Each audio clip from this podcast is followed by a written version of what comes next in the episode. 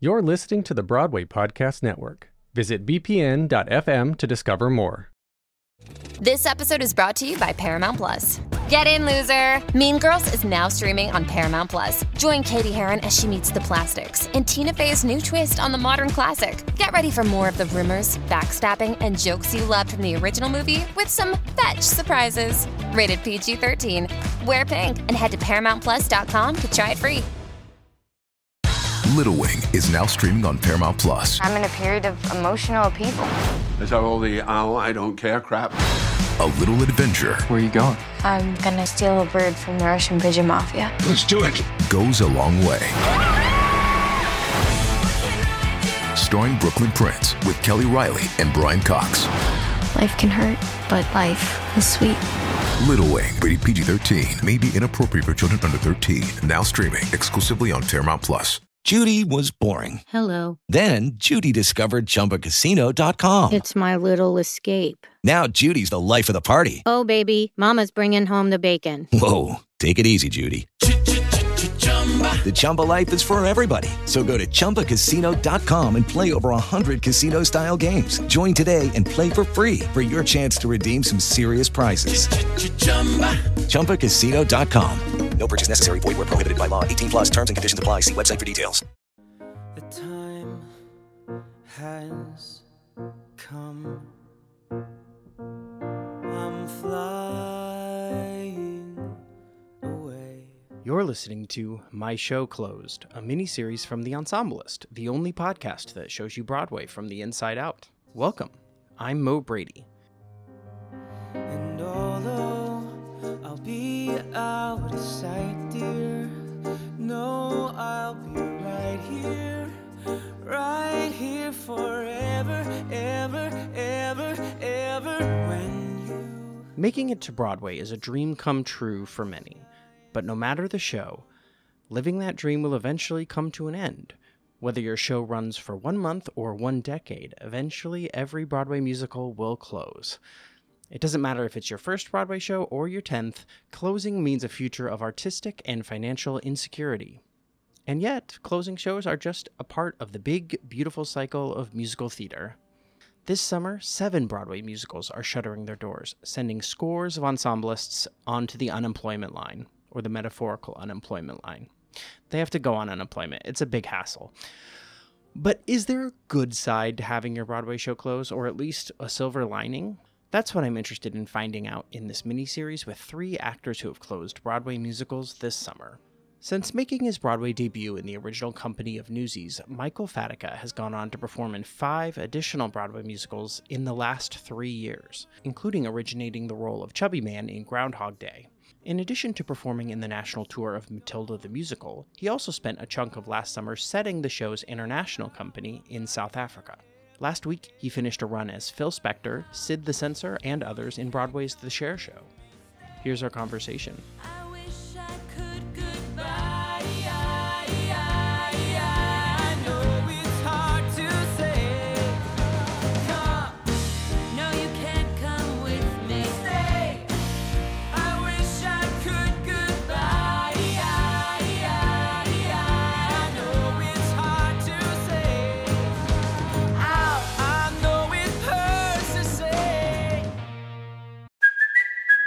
Kaley Cuoco for Priceline. Ready to go to your happy place for a happy price? Well, why didn't you say so? Just download the Priceline app right now and save up to 60% on hotels. So, whether it's Cousin Kevin's Kazoo concert in Kansas City, go Kevin, or Becky's Bachelorette Bash in Bermuda, you never have to miss a trip ever again. So, download the Priceline app today. Your savings are waiting.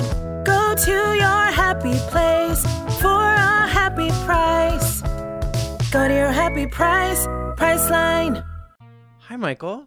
Hi, Mo. Would you introduce yourself and tell us what neighborhood of New York City you live in? My name is Michael Fatica, and I live in Prospect Lefferts Gardens in Brooklyn. So, the first thing I want to ask you is how you see the relationship between artistry and business working on Broadway. Interesting question. Honestly, you can do art anywhere, really, right? Like we're in Times Square right now. We could go on the sidewalk and do something artistic, a performance art piece, anything. You can do art in a small theater, a big theater, regionally here in New York. Industrial commercial musicals are a whole nother beast because you want to be able to do something artistic. You want to be able to share something wonderful with an audience that they feel something from, they give back to, but it does rely so heavily on people coming and people buying tickets and the industry of that. I think it's a really hard balance. For me personally, I think you try to find something artistic in whatever you're doing and you have to say, okay, great, this show is my favorite show I've ever done. I feel so deeply connected to it. Sometimes it's not that. Sometimes it's the case that you you feel like you may not be telling the story that you personally agree with. You may not be telling the story that you think needs to be heard. Who knows? And that's not based on my recent personal experience by any means. Um, but it is it is something you deal with, and you have to sort of say, okay, this is a business as well.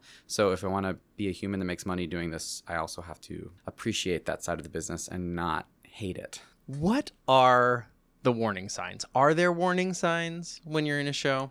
Yeah, uh, there are warning signs, and I I can equate two musical experiences that I went into very differently with knowing the warning signs and not knowing them. So Groundhog Day was 2017. We were in the original Broadway company, and we closed in that same year. A very similar timeline to how the Cher Show, which I was just in. Groundhog Day, we felt really, really protective of the product. I think because the cast was really uh, in support of the creative team. We, you know, whether you as an audience member liked it or not, being a part of the show felt artistic, if we're going back to your earlier question. And we really wanted it to translate. And it felt like there were a lot of people in New York that supported it. It was critically well received. And so we were looking out at the audiences, and sometimes they'd be packed, and sometimes we'd call them mangy houses, where you kind of look out. It was the August Wilson Theater, which is a big balcony, and you can kind of see patches of empty spots. And that, to us, made us feel nervous. Um, but at the time, I didn't check the grosses. I didn't really check a lot of things. We were just so like desperately hoping that that the show would become popular in Mhm. a way that it seemed to uh, prior to the Tonys and after the Tonys seemed to fall. When we got that closing notice, it did feel something that we could expect, but I didn't know how to gauge it. So going into the Cher Show, I had my like armor on, I had my gears up, looking, and so you can you can check the grosses, you can see how well it's selling, you can check on important weeks, holiday weeks. You know, there is always going to be a little bit of a dip in the spring or a little dip in the fall, unless you're a huge hit musical, um, where you can kind of see, but that's a hard time to judge. But there are times when you know whether the musical is selling. And also, is a world of social media and online presence where you can literally look if you want. You can hashtag search your show and see. This is not something I personally do because it stresses me out, but you can look and see what people are saying. You, you can watch your Tony performance on YouTube and read the comments and see if it's reaching people. And so it is interesting. It's we're so accessible to how people feel as much as we want to think like your show is accessible to the New York theater community and that's going to make it a hit, it's not the case really. You have to reach the world. You have to reach tourists. You have to reach families. You have to reach so many people in order to stay alive here. Um, so you can really check. And I was looking for the Cher Show, so it wasn't a huge surprise. Okay, so talking about not seeing the warning signs, let's go back to Newsies, your Broadway debut. Yes. How did you find out that the show was closing? Well, um, Newsies was a surprise because it was selling really, really well. We knew the tour was going out in the fall. There was some inclination that if it was to close before the tour went out, it would be that summer.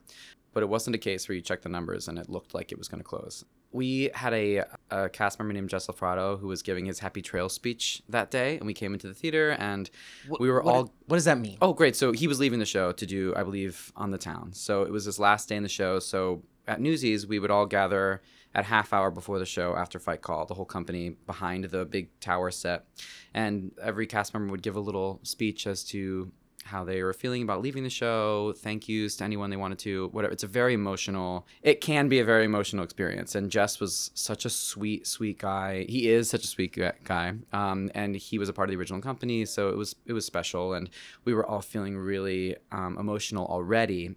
And then our producer, uh, one of our producers, Anne Quart from Disney, came out. She said, Thank you to Jess for the lovely speech. And then out of the blue just said, And we will be closing on August, blah, blah, blah, blah. I don't remember. And it was intense. There were a lot of people who had just joined the show, people were crying. It was a shock. So that that was a real shot to the stomach. You know, that was not something we could really prepare for. And then you did a show. And then we did two shows. I think that was before a matinee. See, that show, people didn't get rid of it. People were crying the whole show. And I'm sure as an audience member, they were either extremely impressed with our emotional engagement or they were really concerned for our well being. but the announcement comes within like a half an hour of you finding out. Sure. So then you're also getting texts from your family and your friends. And, you know, with Newsies, we were such a close knit group you can't not but feel supported by your cast when something like that happens in a good way and a bad way. So it's good because you're all going through it together, but it's bad because everyone's going through it and you're constantly bonded. The show was about being bonded to each other backstage. We had all sorts of rituals. We were really like a, a really close cast. And so when everybody is upset and everybody is shocked and scared, you know, you get scared, you're about to lose your job. That's something uh, to consider. And we had a lot of young guys in that show, a lot of, and girls, but a lot of the guys who joined the show were 17, 18, 19, had moved to New York to be a part of the show.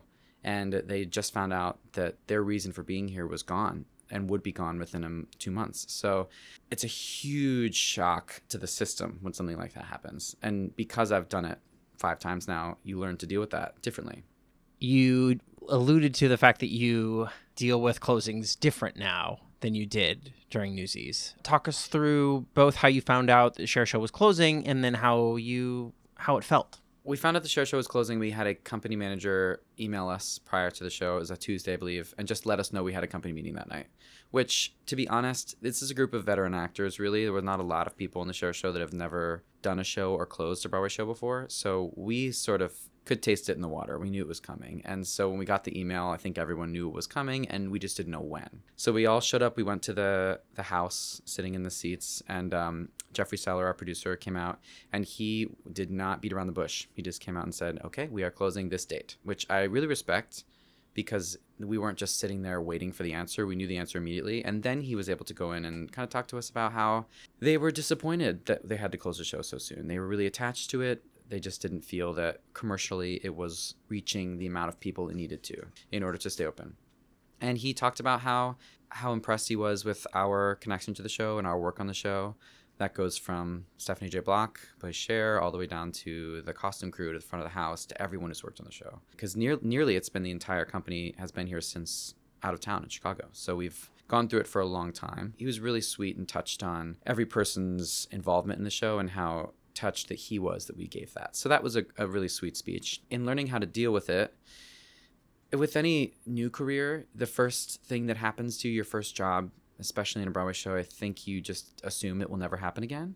So with Newsies, a lot of us had it had been our first show on Broadway, and you're just terrified that it was a fluke, and you just never never gonna do another show again. I think that fear was the guiding force my first time doing it. Uh, you're just scared until you get something else, and you know. And for luckily for me, I did a hop into a show pretty soon after, but it, it is really really scary, and you just think you you go through all the doomsday thoughts. I'm gonna lose my apartment. I'm not gonna be able to afford to live here. I'm not gonna ever work again. People are gonna think I'm untalented. You just go through all of this stuff. I've been around for a bit, and I feel more confident that something will come in a, in the way of a job. So that becomes less of the stress. You learn to deal with it by trying to enjoy the time you have and say, okay, we have two months left. What are the things that I really want to get out of the show before we're done? You say to yourself, okay, I need to save X amount of money. I need to stop having a margarita on this day so that I can do so. And you start looking at the show differently. You start saying, I'm going to really miss this part. I'm going to really miss these people. Uh, how can we soak up the amount of time we have together. You know, the guys' dressing room and the Cher Show was really close. And so, you know, we we had a brunch together. We had a little social event here and there to really sort of soak up that time. And I think that we approached it in a way of not feeling sorry for ourselves and feeling excited to spend that time and then not freak out about the future. I'd love for you to talk us through the closing performance. It, it's kind of strange coming up to the closing day because once you get to five, four, three, two, one on the countdown, you start to remember the things that you're really going to miss in the show and possibly some things that you're not going to miss in the show. And so the day of, you kind of have clocked those things and you know what you're about to experience in that way. The uh, opening of the show, the ensemble of men come out as sailors and Cher rises from the floor. And this was one of the most special moments we've had in the Cher show. The wall of sound that the audience threw at Stephanie when she came up through that floor was deafening. It was really cool that we were able to be on stage and, and feel that. And we just stood there for a while while Stephanie accepted very graciously that applause. And then throughout the show, you hit your marks. You know, you hit the the moments in the show that you're gonna miss. Uh, you know, I played a lot of really fun little characters in Act One, so every time we finished a scene, I would audibly say like "Goodbye, Phil," "Goodbye, Chauncey." You know, just like every time you hit that character, you give it a little wave and say thank you. There were also a lot of really tight, revealing costumes in the show that I have to say, some of those I took off and said thank you. I don't ever have to wear you again. It's a long day of that, and it was a really celebratory day, partly due to the audience the audience was so engaged and they were so wonderfully supportive of each of the Chers, each of the characters, the ensemble. They they just gave us so many moments of joy throughout that show. And we had had a little meeting with our director prior to the show where he just came and told us that he was appreciative of our contribution to the show and was very kind, but wanted us to enjoy it. And so we had heard from him a bit. And then at the end of the show, uh, our director, Jason Moore, and Rick Ellis, a book writer, brought everyone on stage uh, including people who have left the show, swings, crew backstage, the front of house staff. They wanted to come up. Everybody was able to be onto this on the stage. And as they said it, they wanted them all to experience what it's like to stand on stage and receive the love that the audience was there to give. So I thought that was really cool. So it's Tuesday. It That- is Tuesday. That was Sunday. How are you feeling? I feel good. I've been sort of on the run for a while, which I'm very thankful for. I started Cher last spring, 2018. We went out of town. I'd been working on a show right before that and sort of did double duty for a bit in rehearsals. Then I went out of the country for the summer teaching another show and then came straight back into rehearsal. You know, it's going to sound a bit woe is me, but it's been a long time running. So I'm right now on Tuesday sort of thankful tonight that I don't have to put my body through that. I think my mind and body are ready for a break. I think is is good to admit because nobody wants to admit that. but I think it's nice to to say, you know, I'm re- I'm ready to lay down on my couch for 2 days and not do anything involving responsibility. And then there's uh, looking forward to being a human in the evening time and seeing friends at 7 p.m. and travel down to see my f- mom for a second. You know, eh, you're able to do things that are harder to do when you're in a Broadway show, which is a sacrifice that I'm f- in full support of saying is worth it because it's hard to it, it is a it is the dream we all want to be doing and it does have sacrifices so i think now at this moment i can enjoy the moment of not having to deal with those sacrifices i'm ready and willing for the next step to come Yeah, I was going to ask you, what do you hope is next? Ah, what a great question. You know, uh, I spoke to Stephanie J. Block about this particular subject a bit ago. Uh, she said it the next job needed to check two of three boxes. One of the boxes needs to feel artistically extremely fulfilling, whether that's a passion project, whether it's something you've always wanted to do, whatever. Uh, another box was needed to fill your financial obligation, whatever that is for you personally. I know she as a family, I do not, a different financial burden. And the third needed to be the next step in some way. I think in my 20s, I did a lot of grabbing at opportunity. Anything that came my way that I felt that I could find an experience in, I did. And now uh, I've, I've entered my 30s and Welcome. Thank you. um, and I am sort of trying to treat this in a different way, and this being my approach to what's next. You know, I think there is merit to finding an experience in any way, but I am trying to find something that that does check two of those three boxes. So I've bettered myself this year in a way that I've been avoiding for years, but I took a 12 week film and TV seminar. I would love to continue to create new shows, whether it's on Broadway or whether it's not. I think that's something I love doing and would love to be part of something new.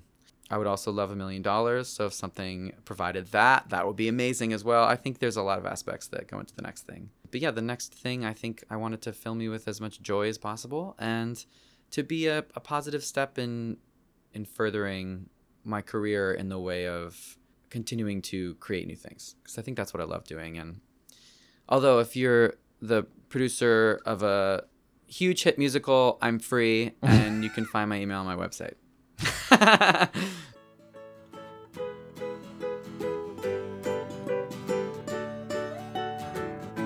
Special thanks to Michael Fatica for sharing his stories with us this week. You can learn more about him and how to connect with him online by visiting our website, theensemblist.com. The Ensemblist was produced today by me, Mo Brady. You can help others find out about The Ensemblist by leaving us a rating and review on Apple Podcasts, and also download episodes wherever you get your podcasts or at our website, theensemblist.com. And make sure you're following us on Instagram where we share news, reviews, original photography. We're very busy. it's a great feed. Awesome. Thanks for listening, guys. Until next time.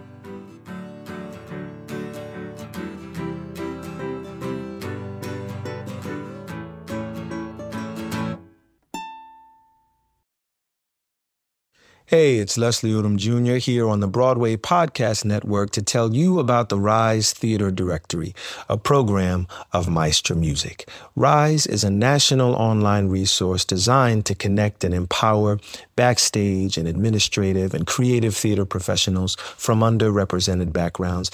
If you work or aspire to work in the theater community, this can help you find your next project. And if you hire theater professionals, search the Rise Theater Directory to find your next team. Create your profile now and get more information by visiting risetheater.org. That's theater with an R E R I S E T H E A T R E dot org because only together we rise.